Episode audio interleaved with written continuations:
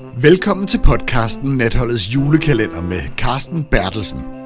Podcasten, hvor værterne Carsten Bertelsen og Anders Sejstrup hver dag retter spotlyset på den øl, som åbnes i aftenens afsnit af Natholdets julekalender 2021 på TV2 Zulu og TV2 Play. Wee heavy, wee heavy. Det er jo en, øh, det er jo en, det er jo en anden, anderledes ølstil, det her, Karsten. I hvert fald øh, udtalesmæssigt. Jeg, jeg synes, det er et sjovt ord at udtale, som man nok kunne fornemme. Det lyder jo som nogle gymnasiepiger, der er på vej til en, en, en galafest i, øh, i limousinen og, og hænger ud af, ud af, af tøj, hvad hedder det, loftvinduet der og råber, Wii! ja, det kan også lyde, lyde som vin, men det er det altså ikke. Altså vin med H. Det her betyder en smule tung, og det er en smule tung i procenter. Det er det, udtrykket går ud på. Og du skal udtale det på, på godt skottish. Jeg ved ikke, om jeg kan udtale det rigtigt, men we have a. Og det betyder så, her er mere krudt i sådan noget øl. Og skal vi ikke lige smage på det? Anders? Jo, og jeg skal måske øh, starte med at, at sige her nu, at vi sidder jo 16. december og skal bryg, øh, drikke bryggeriet Frank. Deres øh, Black Mist, eller hans Black Mist. Ja, og den er også sort, som en sort tåge over det skotske højland. Ja, og man kan sige, når man dufter den her, det, det er måske altså det er måske den øl, vi har, har drukket, der, der har mest pondus i, i næsen indtil videre. Jeg synes virkelig, der, der er, er smæk for skillingen, som, som du ville jo have sagt. Ja, det er der. Og der er meget kompleksitet i næsen, og øh, det er begavet brygget øl, det her, med masser af aromatisk udvikling. Den er på, øh, på 7,2 procent. Det er jo en, det er sådan en halvkraftig en, men, men hvad er en, hvad er en, hvad er en normal øh, Scottish Wee Heavy, eller en Scotch Ale, som det, som det også hedder? Ja, man har jo nogle forskellige distinktioner af det, og når det er light, så kan det være helt ned til 3% i sin styrke. Light, og så kommer eksport, og så det stærkeste inden for det traditionelle øh, skotske målebånd, det hedder så Wee Heavy og det er over 6 procent. Så det her er en wee heavy på de her 7,2 procent, så den er, er pænt wee heavy. Ja, og, og hvad, hvad, hvad drikker man efter, eller hvad smager man efter i sådan en, en wee heavy? Ja, du smager først og fremmest med det er sådan, sådan en kraftig sort en som den her, så er det jo maltens øh, vidunderlige aromaer, du har i næsen, og så ind over svælget. Og det er en spændende stilart. Den er jo ikke så humlet traditionelt set, men, men William Frank, som har brygget det, har jo givet den pænt med humle. Ikke overdrevet med humle, men vi er dog på de 35 IBU. Ja, altså øh, William Frank, der, der ligesom står bag bryggeriet Frank, og derfor jeg sagde ham før, og ikke bare de. Øhm, han, øh, altså, han, han beskriver det som en, øh, en øl med mørke malte og karamelmalt, som tilsammen giver et strejf af ristede øh, byg og røgmalt. Det er en øl, som øh, både er udfordrende og let drukken. Der er en moderat humling med engelske humler for at skabe en, en balance og et modspil til den her maltsmag. Hvordan, hvordan, hvordan synes du, den klarer det i forhold til det?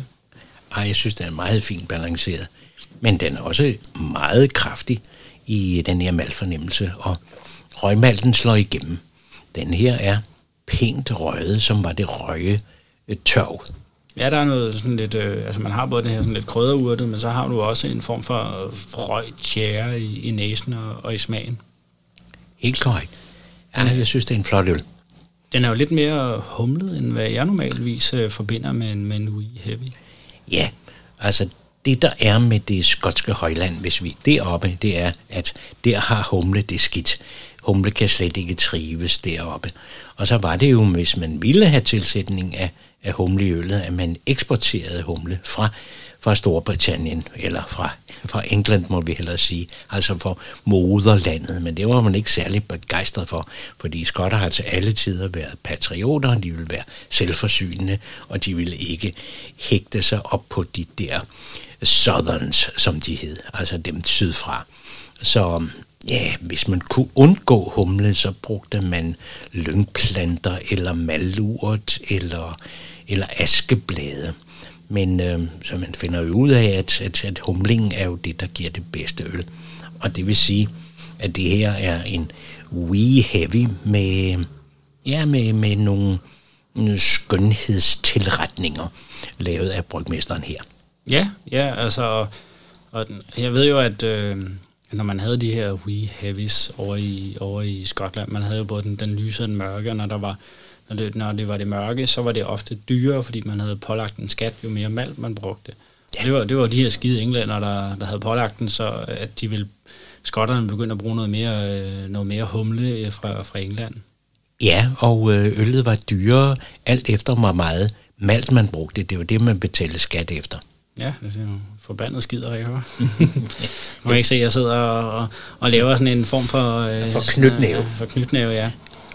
Bryggeriet Frank er jo, øh, er jo skabt i 2020 øh, af William Frank. Jeg havde aldrig nogensinde hørt om bryggeriet før, at, øh, at de var med, eller han var med sidste år i en Atholds julekalender.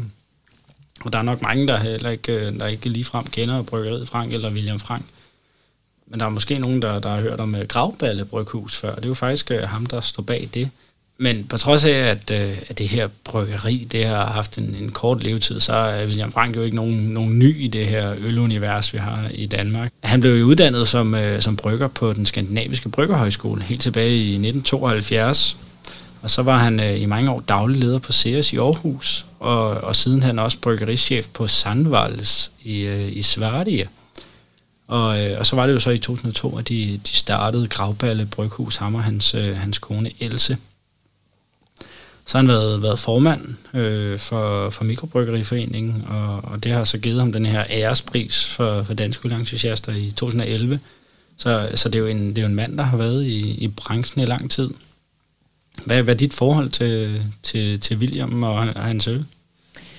Jamen, jeg har jo næsten fra dag et fulgt dem meget tæt, fordi han lavede noget innovativt og, og spændende øl, som jeg synes, man skulle smage. Og han har været sådan en en ener i den danske brygverden og har modtaget øh, Bryggeriforeningens jubilæumslegat.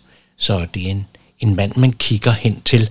En mand, som har innovative egenskaber og er i stand til at, at flytte nogle øh, milepæle inden for dansk øl. Så jeg synes, man skal lægge mærke til ham, selvom man i dag er en moden mand. Ja, han er jo, han er jo kontraktbrygger i dag, øh, for brygget sit, øh, sit øl op på, på Randers Bryghus. Ja. Men øh, jeg ved, han, han, han har jo været i branchen så længe. Han har, han, altså, jeg har læst en artikel med ham, hvor han udtaler, at når han skal finde på en ny opskrift, så kan han se den for sig, inden han reelt set har lavet den. Og så, så, er man jo, så kan man sit, uh, sit game, ikke? Så, så, man, så har man prøvet det før. Så er man visionær inden for den her verden, ja. Det må man sige. Denne her, øh, den øl, vi sidder og drikker nu, hvis, hvis du skulle sådan sige, øh, i forhold til en almindelig Wee Heavy, og i forhold til, til den øl, vi har her, hvor, hvor meget ligger den så op af? Er vi, øh, så er, vi, er vi i nærheden af? Den er jo mere humlet. Ja, den er mere humlet. Øh, måske en tydeligere sødme i nogle af de We Heavies, jeg har prøvet, men øh, jeg synes, den er, er spændende at smage. Du kender måske det label, der hedder Bellhaven. Der er en smule mere øh, restsødme, men jeg kan vældig godt lide, at den er så tør, som den er, den her. Og det er den der gode balance, som øh, en mesterbrygmester er i stand til at give øllet. Ja, altså den er meget udtørrende og inde bag, i, inde bag ganen og i svældet, men ja. man er slet ikke i tvivl om, at den har, den har en, en kraftig humleprofil, når man, når man drikker den. Det, det, det er primært der, jeg synes, man kan smage det. Det er ikke så meget i, i selve smagen, smagen, men mere den her udtørrethed, man, man får bagefter. Hvordan, altså, hvordan er det, det typisk, at man, man kan fornemme humlesmag? Altså er det altid bare, hvor, hvor udtørrende det er bagerst i svældet, eller hvordan? Altså de normale humler, de giver jo den her pragtfulde, udtørrende eftersmag. Men øh, du kender jo hele den spændende amerikanske ølverden, hvor du går efter aromaen, og hvor du går efter citrusfornemmelsen. Og det er jo det her, hvor, hvor ikke alene gær og malt, øh, men også humle og den citrusfornemmelse, der er i visse humler, går ind og leger med hele spektret. Og det er jo vanvittigt spændende. Ja, der, der, er jo, der er jo simpelthen så mange lækre øl i, i det her univers. Det, det, er jo, det er jo lækkert. Hvis du skulle øh, pege på noget mad til, til den her øl, hvad, altså, der er jeg helt blank men om. Jeg, jeg, jeg kan ikke lige sådan umiddelbart tænke, den vil gå godt til det her. Altså sådan en øl er jo fantastisk. Jeg ved godt, der er nogen, der synes, det er blasfemisk, men den er fantastisk til øh, gryderetter, hvor du bruger den som som det øl, hvor du mørner kødet. Altså til marinader. Og øh, du tager skært oksekød, øh, lægger ned i det her øl, og så ligger det der og marinerer hele dagen, eller svinekæber. Det vil være meget, meget vellykket, så en god kraftig kartoffelmos med masser af piskefløde og en smørbolle. er det er kraftig kost. Så det her er typisk en øl til god, solid dansk eller nordisk øh, vintermad. Ja, så hvis man har åbnet den her i dag, og ikke lige nødvendigvis faktisk kan lide den, så kan man jo stille den i køleskabet, og så bruge den i maden øh, i morgen måske. Bravo. Den er glimrende som marineret, ja. Ja, den, den fortjener i hvert fald ikke øh, at blive en håndværskøl. Det, det synes jeg bestemt ikke. Jeg kan godt lide den. Det glæder mig. Jamen, øh, skål, Karsten. Vi kan og, kun sige cheers. Ja, cheers, og, og tak for i dag. Det var hyggeligt. Gensyn i morgen. Du har lyttet til podcasten Natholdets julekalender med Carsten Bertelsen. Lyt med igen i morgen, når næste øl bliver kærligt behandlet af dine to værter, Carsten Bertelsen og Anders Sejstrup.